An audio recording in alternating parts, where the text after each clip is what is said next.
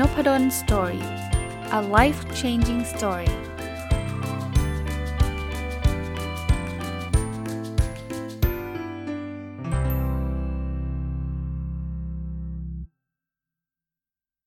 สวัสดีครับ ยินดีต้อนรับเข้าสู่รายการ OKR Weekly นะครับ ก็เป็นรายการที่ผมจะมาเอาความรู้ต่างๆ เอาแนวคิดต่างๆ ที่เกี่ยวข้องกับ OKR มาเล่าให้กับท่านฟังนะครับ สัปดาห์นี้ก็เช่นเคยนะครับ เราจะเริ่มต้นจากการพูดคุยนะครับ ถึงแนวคิดเกี่ยวกับ OKR แล้วก็ตามท้ายด้วยการพูดคุยเรื่อง Personal OKR ซึ่งพิเศษนิดนึง สัปดาห์นี้จะเป็นสัปดาห์สุดท้ายของไตรมาสที่ 1 2 5 6 4 แล้วนะครับ ก็จะมีการสรุป OKR ของไตรมาสที่ 1 ว่าทำได้ไม่ได้ยังไงนะครับ แล้วก็มีการตั้ง OKR ของไตรมาสที่ 2 ต่อไปเลยนะครับ ท่านจะได้เห็นลูปวิธีการคิดจริง ๆ พูดไหนๆพูดถึงตรงนี้แล้วขออนุญาตเล่าให้ฟังนิดนึงฮะว่า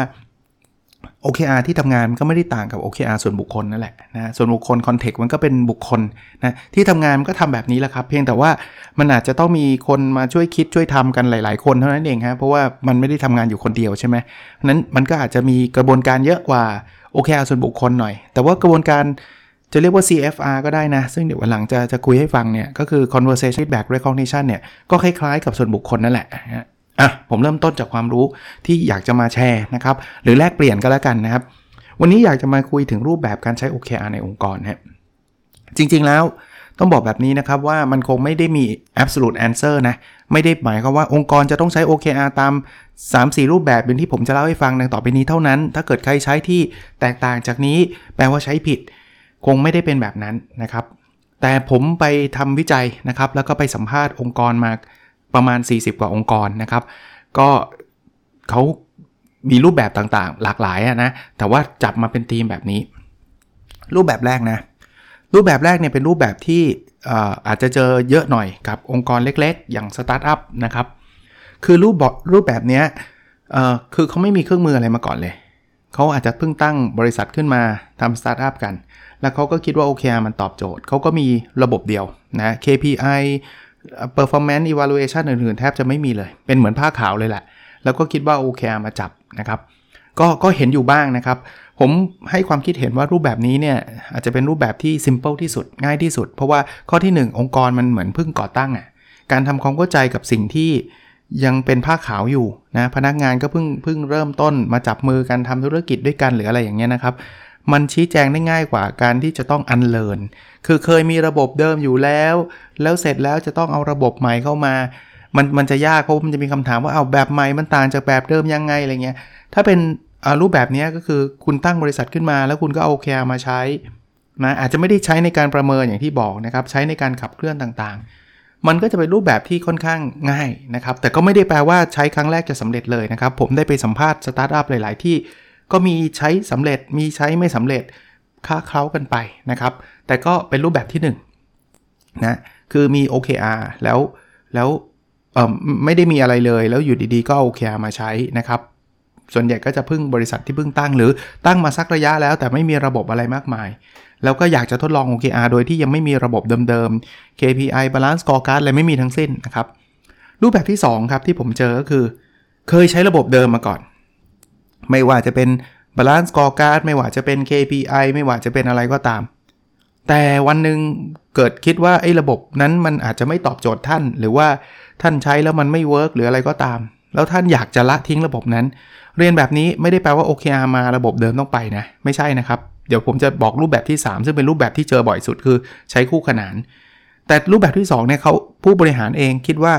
ก็ผมไม่อยากใช้แล้วอะ ไม่ว่าจะเป็น KPI ไม่ว่าจะเป็น balance scorecard ไม่ว่าจะเป็นอะไรก็ตาม ผมเลิกแล้ว ผมไม่เอาแล้วแล้วผมอยากจะมาโฟกัสที่ OKR ผมก็รู้นะว่า OKR มันไม่ได้เป็นเครื่องมือที่จะมาแทน KPI ได้ทุกเรื่องทุกอย่าง แต่ผมก็อยากจะทดลองเป็นระบบเดียว มีอยู่บ้างมีอยู่บ้างนะครับ ผมก็เคยเห็น ส่วนใหญ่ก็จะเป็นบริษัทที่ไม่ได้ใหญ่มากนักนะครับ แต่ก็เคยใช้แบบวัดผล KPI อะไรกัน แต่ว่าเขาอยากที่จะเปิดให้องค์กร ได้พนักงานในองค์กรได้คิดได้สร้างอะไรที่ท้าทายอะไรใหม่ๆนะแล้วโฟกัสในบางเรื่องเขาก็เลือก OKR มาใช้นะครับแบบที่ 2 ก็ยากกว่าแบบแรกนิดนึง เพราะแบบแรกผ้าขาวเลย ไม่เคยมีไม่เคยมีเครื่องมืออะไรมาก่อน แล้วใช้ OKR ก็ทำความเข้าใจได้ง่ายหน่อย แบบที่ 2 ก็ต้องอธิบายนิดนึงว่าไอ้ไอ้รูปแบบนี้มันต่างจากรูปแบบเดิมยังไงนะครับมันไม่ได้เอาของเดิมมาเปลี่ยนชื่อนะครับ แต่ก็ก็มีบ้างแล้วก็ทำได้สำเร็จไม่สำเร็จก็ค้าเข้ากันไปเหมือนกัน มาถึงรูปแบบที่ 3 รูปแบบนี้เป็นรูปแบบที่ฮิตที่สุด ฮิตที่สุดไม่ได้แปลว่าดีที่สุดนะ แต่ด้วยข้อจำกัดหลาย ๆ อย่างเนี่ย คือมันทำให้เขาเขาต้องใช้เครื่องมือ 2 เครื่องมือ หรือแม้กระทั่ง 3 เครื่องมือคู่ขนานกันไป รูปแบบนี้คือรูปแบบที่องค์กรมันมีเครื่องมืออยู่แล้ว ไม่ว่าจะเป็น KPI ไม่ว่าจะเป็น Balance Scorecard แล้วก็อยากจะเอา OKR มาใช้ แต่เขาก็ทราบว่า OKR กับ KPI มันก็คนละเรื่องกัน คือมันเป็นเรื่องการวัดผลเหมือนกัน แต่ว่ามันใช้กันคนละวัตถุประสงค์กัน KPI ก็อาจจะใช้ในการคอนโทรลควบคุม เราผมเคยคุยเรื่องนี้ไปแล้วนะครับ OKR เปิดโอกาสให้คนคิดทำอะไรที่โฟกัสท้าทายเขาก็บอกเขาอยากใช้ทั้งคู่รูปแบบนี้เจอบ่อยสุด รูปแบบนี้ยังมีรูปแบบย่อยอีกนะครับ คือเวลาใช้คู่ขนานกันเนี่ย ก็มีใช้อีก2อ่าสามสี่รูปแบบดังต่อไปนี้นะคู่ขนานกันแบบแรกเนี่ย คือเขาอยากคือองค์กรใหญ่ ส่วนใหญ่นะที่ผมเจอนะ แล้วเขาอยากจะใช้เขามี KPI อยู่แล้ว เขาอยากใช้ OKR แต่เขาไม่แน่ใจว่า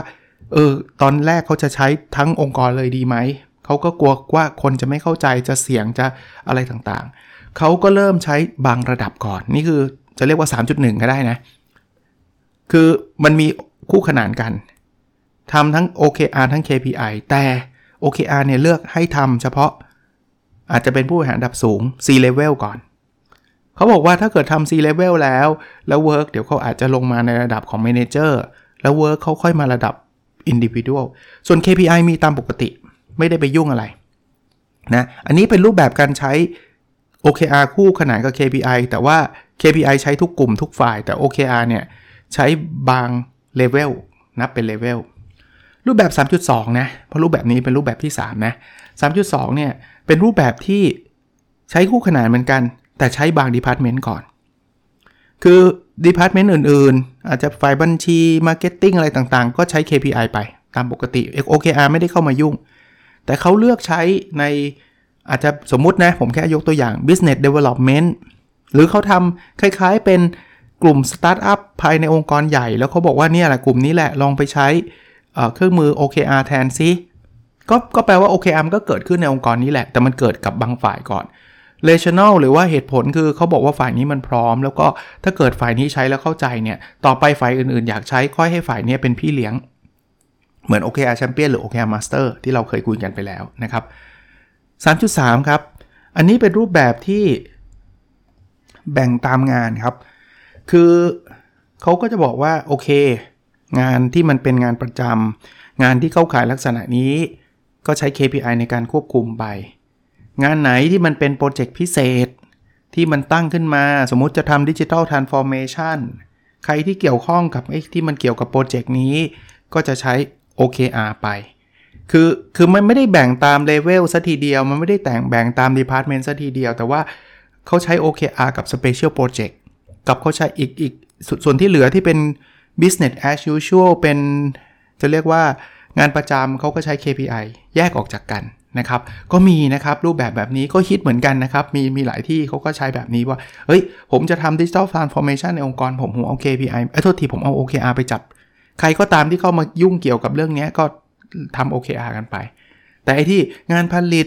งานออกแบบงานอะไรก็ KPI กันไป ส่วนรูปแบบที่ 4 3.4 ก็คือใช้คู่กันทั้งทุกงานทุกเรื่องทุกคนในองค์กรนะครับ ก็ ก็มีทั้ง KPI นะอยู่อยู่ทำงานโปรดักชัน KPI อยู่เป็นแบบนี้ แต่ว่าอยู่คิดเรื่อง OKR ของยูได้ด้วยก็มีนะเออสรุปสุดท้ายนะ สรุปให้ฟังอีกทีหนึ่ง3แบบหลักๆ แบบที่ 1 ก็คือไม่มี system ใดมาก่อนเลย แล้วอยู่ดีๆ ก็ใช้ OKR เลยตั้งแต่แรก ส่วนใหญ่ก็เป็นบริษัทเล็กๆ สตาร์ทอัพที่เพิ่งตั้งนะครับ หรือตั้งมาสักระยะหนึ่งแล้ว แต่เขาไม่เคยมี system และอยากใช้ OKR นะครับ อันที่ 2 คือเคยมีระบบเดิมๆอยู่ แต่ว่ามันไม่ work หรืออะไรก็ตามเขาอยากเลิกไปแล้วก็เอา OKR มาใช้นะครับ แล้วก็อันที่ 3 คือใช้ทั้ง OKR และ KPI หรือระบบเดิมๆ พร้อม ๆ กัน ซึ่งแบบที่3เนี่ยก็จะมีหลายรูปแบบย่อยนะครับ ใช้บางเลเวลก่อน ใช้บางฝ่ายก่อน ใช้เฉพาะบางโปรเจกต์ที่จะเป็นเป็น special project หรืออะไรก็ว่าไปนะโปรเจกต์พิเศษ หรือว่าใช้คู่ขนานกันทุกทุกทุกคนทุกฝ่ายเลยนะครับ ถามผมว่าแบบไหนดีสุดล่ะอาจารย์ ผมผมเชื่อว่ามันมีทั้งข้อดีข้อเสียนะครับ ขึ้นอยู่กับ culture ขององค์กร ขึ้นอยู่กับบริบทขององค์กร แน่นอนครับ อันที่มันมีมีอย่างเดียวอะมันง่ายกว่าอันที่มันมีหลายอย่างตรงที่มีอย่างเดียวเนี่ยมันไม่ต้องอธิบายอะไรมาก เพราะมันมีอย่างเดียวเพราะมีหลายอย่างมันต้องอธิบาย แต่ไม่ได้แปลว่างั้นต้องเลิก KPI เคยทำต้องเลิกถึงจะใช้ OKR ได้ดีไม่จริง บางครั้งมันมีหลายอย่าง เพราะมันมีความจำเป็นต้องมีก็ก็ทำนะครับ คือคือท่านไม่ต้องไปกลัวว่าโอ้อาจารย์บริษัทผมเป็นบริษัทเมืองนอกเขามี KPI บังคับให้ทำแล้วผมจะต้องเลิก KPI มันเลิกไม่ได้ก็ไม่ต้องเลิกครับ ถ้าอะไรที่มันถูกบังคับอะไรที่ หรือไม่ถูกบังคับเองเนี่ย แต่เราคิดว่ามันใช่ก็ทำต่อครับ แล้วก็โอเคเอามาใช้อย่างที่ผมเล่าให้ฟังนะครับ ก็อันนี้เป็นองค์ความรู้ก่อนแล้วกันนะฮะในครึ่งแรก ครึ่งหลังอย่างที่ผมเรียนนะครับ เจตนาของผมในการอัปเดต Personal OKR เนี่ย เพราะว่าผมอยากให้ท่านเห็นลูกวิธีการใช้ OKR ผมเขียนหนังสือเล่มล่าสุดชื่อ Personal OKR เลยเนี่ย แล้วผมก็ทำของผมอยู่ทุกวันทุกสัปดาห์จริงๆเนี่ยทุกวันพุธผมก็มาเล่าให้ท่านฟังเนี่ย ผมจะทำให้มันครบลูปให้ท่านเห็นว่าเนี่ยมันไม่ได้มีอะไรยุ่งยากเลย ท่านเขียนแล้วทำอัปเดตในที่ผมอัปเดตอะแล้วเดี๋ยวท่านจะเห็นนะ เดี๋ยวผมจะสรุปแล้วเพราะว่านี่มันครบไตรมาสแล้วซึ่ง practice อันเนี้ยจะเหมือนกับที่บริษัทท่านแหละ เวลาท่านทำบริษัทท่านทำแบบนี้เพียงแต่ว่าตอนสิ้นไตรมาสเนี่ยมันไม่ได้อัปเดตอยู่ต่างคนต่างอัปเดตไงมันต้องหัวหน้าคุยกับลูกน้องวันออนวันนะครับให้ฟีดแบ็กกันเรื่องงานว่าทำได้ดีไม่ดียังไง แต่ตอนนี้เราเราเป็นพนักงานคนเดียวบริษัทเราก็คือในในที่นี้ personal OKR เราคือ CEO ของชีวิตเราอะเพราะนั้นเราก็ต้อง reflect ชีวิตเราเองนะมาดูกันครับ objective ข้อที่ 1 ในไตรมาสนี้นะ เรียนรู้พัฒนาตัวเองอย่างต่อเนื่อง คีรีซอล1.1อ่านหนังสือจบ 30 เล่มนะเวลานี้จริง ๆ มันก็ยังไม่สิ้นไตรมาสทีเดียวนะ แต่ขออนุญาตอัปเดตเป็นเป็นสิ้นไตรมาสเลยแล้วกันนะผมสารภาพนะ ผมดูวันผิด จริง ๆ มันต้องอีกสัปดาห์หน้าอีกสัปดาห์หนึ่งแต่ไม่เป็นไรครับ ผมทำไปแล้วก็ทำไปเลยนะครับอะนะตอนนี้เนี่ยผมอ่านหนังสือจบทั้งหมด 31 เล่ม ตอนแรก key result 3.1คืออ่านหนังสือจบ 30 เล่ม เพราะฉะนั้น result ข้อนี้เนี่ยได้คะแนนเต็มหนึ่ง คะแนนมายังไงก็ถ้ามันเกินเป้า 30 เล่มก็ได้คะแนนเต็ม เต็มมันคือ1นะคะแนนเต็ม1 key result 1.2 เขียน paper จบ1 paper ผมเขียนได้ 60%มามาจากไหน 60%ผมทำได้จนถึงบทที่ 3 แล้ว มันมีอยู่ 5 บทนะครับ จริง ๆ มันเป็น paper นะ มันไม่ได้เป็นบทบทหรอกแต่ว่ามันมี5 section นะครับผมทำได้3 section แล้ว เพราะนั้นเนี่ยก็ 0.6%เออโทษที 60%ก็คือคะแนน 0.6 Objective ข้อที่ 1 ผมมี Key Result 2ข้อครับ Key Result 1.1 กับ 1.2 เพราะนั้นเนี่ยข้อหนึ่งได้เต็มหนึ่งเลยอ่านหนังสือเนี่ยทะลุนะอ่านไปได้ 31 เล่มนะครับ แล้วก็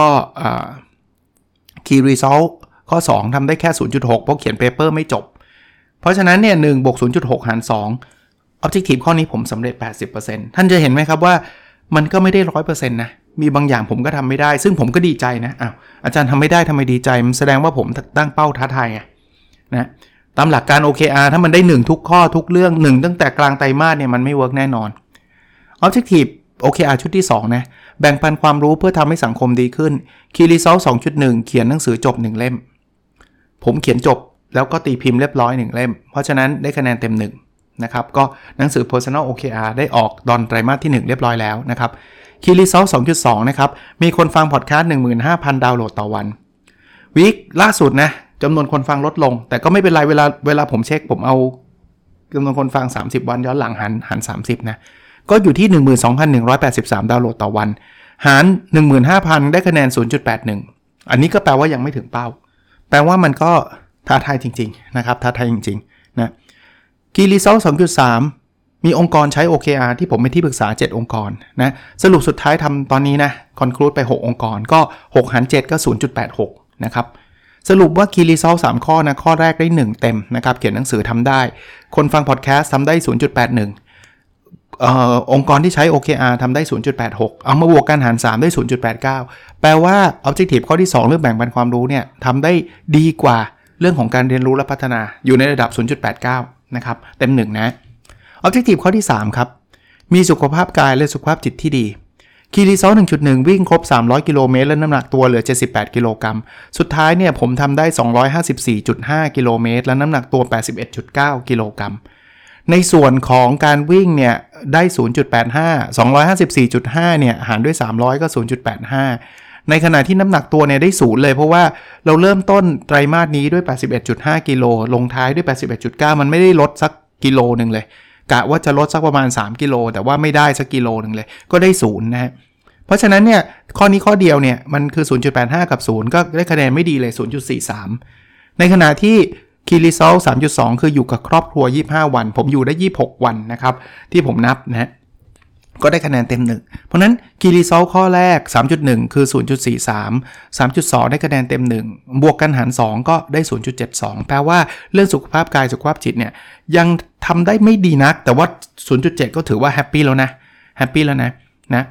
านเห็นไหมไม่ยากเลยครับ นี่คือการ reflect นะครับสำหรับท่านที่สงสัยว่าอาจารย์ reflect เร็วปะเร็วปะเร็วไปครับ เมื่อกี้เพิ่ง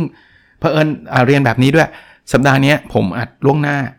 จริงๆ มันยังไม่สิ้นเดือนหรอก เพราะว่าผมจะต้องเดินทางไปต่างจังหวัด ดังนั้นเนี่ยก็ต้องมีมีการอัดไว้ล่วงหน้านะครับ เสร็จแล้วเนี่ยก็คิดผิดนะเข้าใจว่า week นี้เป็น week สุดท้ายของเดือนนี้ แต่จริงๆ แล้วมันมีอีก week หนึ่ง week หน้า แต่ไม่เป็นไรครับ ก็ถือว่าเป็นสตาร์ทเดือนหน้าไปก็แล้วกัน เดี๋ยวอัปเดตให้ ไหนๆก็ไหนๆแล้วพอมันเขียนเสร็จเรียบร้อยแล้วนะครับ ขออนุญาตมาอัปเดต OKR ไตรมาสที่ 2 กันเลย ส่วนใหญ่คล้ายๆเดิมนะตัววัดอะไรคล้ายๆเดิมเพียงแต่ตัวเลขเปลี่ยนนิดนึง Objective ที่ 1 เหมือนเดิมเลย เรียนรู้และพัฒนาตัวเองอย่างต่อเนื่อง Key Result 1.1อ่านหนังสือสะสมให้ครบ 2 ไตรมาสให้ได้ 60 เล่มทำไมผมใช้วิธีการอ่านสะสม เพราะว่าเมื่อกี้อ่านเกินมา ผมก็จะได้นับต่อไปได้เรื่อยๆครับ ผมก็ใช้ใช้ system ในการนับทบไปเรื่อยๆ เพราะนั้นไตรมาสที่2เนี่ยจะรวมตั้งแต่ต้นปีจนถึงไตรมาสที่2เนี่ยให้ได้ 60 เล่มนะ Key Result 1.2เขียน paper ให้จบ2 paper อันนี้เฉพาะไตรมาสนี้นะ ผมอยากจะเขียน paper ให้จบ2 paper นะครับก็ก็ท้าทายขึ้นไปอีกนะครับไตรมาสแรกยังไม่เสร็จเลยแต่แต่นับไอ้ไอ้ที่ยังไม่เสร็จมาด้วยนะนะครับเพราะนั้นเนี่ยก็จะจะเป็นอันนั้นแล้วก็เขียน paper ใหม่ paper หนึ่งให้จบ Objective ชุดที่ 2 ครับ แบ่งปันความรู้เพื่อทำให้สังคมดีขึ้น Key Result 2.1 เขียนหนังสือสะสมตั้งแต่ต้นปีครบ 2 เล่ม ไตรมาสที่ 1 ไปแล้วเล่มหนึ่งไง ไตรมาสนี้กำลังจะบวกอีกเล่มหนึ่งนะครับ เมื่อคืนก็ได้รับการทาบทามมาจากสำนักพิมพ์อีกที่หนึ่งนะครับก็ก็คิดว่าน่าจะทำได้แหละนะครับ Key Result 2.2มีคนติดตามฟังพอดแคสต์20,000ดาวน์โหลดต่อวันบอกอาจารย์คราวที่แล้ว1 5ื่นห้ายังทำไม่ได้เลยเออไม่ก็จริงไม่ได้ครับ แต่ว่าคราวนี้อยากขยับเป็น 20,000 เลย ลองดูนะครับว่าทำได้ไม่ได้ ไม่ได้ก็ไม่เป็นไรครับ แต่ว่าถ้าได้ก็ดีครับก็ผมก็ตั้งของผมไปเรื่อยๆ แบบนี้ครับไม่ได้ไม่ได้ซีเรียสนะครับไม่ได้ซีเรียสนะแต่ก็ต้องพูดทุกครั้งที่พูดถึงจำนวนดาวน์โหลดก็ขอบคุณคุณฟังคนฟังทุกครั้งนะที่ท่านกูนาแชร์ ท่านกูนาเล่าให้เพื่อนฟังกูนาฟังอะแค่นี้ก็ดีใจแล้วนะครับกิลิซอลสองจุดสามีองค์กรใช้ OKR ครบ 10 องค์กรเอ่อไตรมาสแรกไปแล้ว 6 นะ ก็เหลืออีก4นะครับที่ผมยังมี capacity พอจะรับได้นะครับ ก็ ก็แล้วแต่นะครับผมผมไม่ได้รับเป็นที่ปรึกษาให้องค์กรใดองค์กรหนึ่งโดยเฉพาะนะเพราะว่าเวลาไม่มีจริง ๆ ครับ ผมก็จะลองมีโครงการไอ้ OKR Consulting Project นี่แหละ ที่จะให้คำปรึกษากับ OKR Champion แล้วเจาะลึกแล้วเดือนละครั้งเราเจอกันประชุมกัน แล้วก็พยายามทำให้ OKR ในองค์กรท่านสำเร็จนะครับ อันนั้นก็ก็มีรายละเอียดถ้าท่านสนใจก็ inbox มานะครับ ยังรับได้อีก 4 องค์กร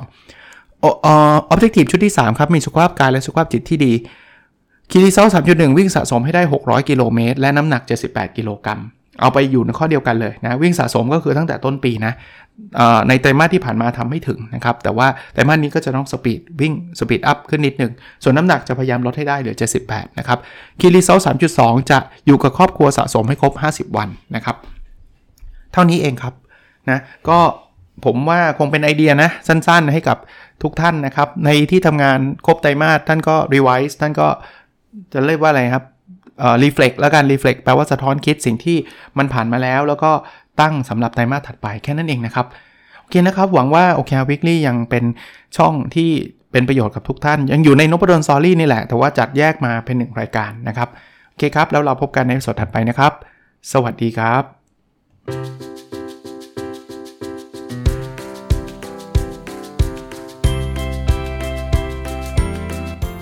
n o p a d o n Story a life changing story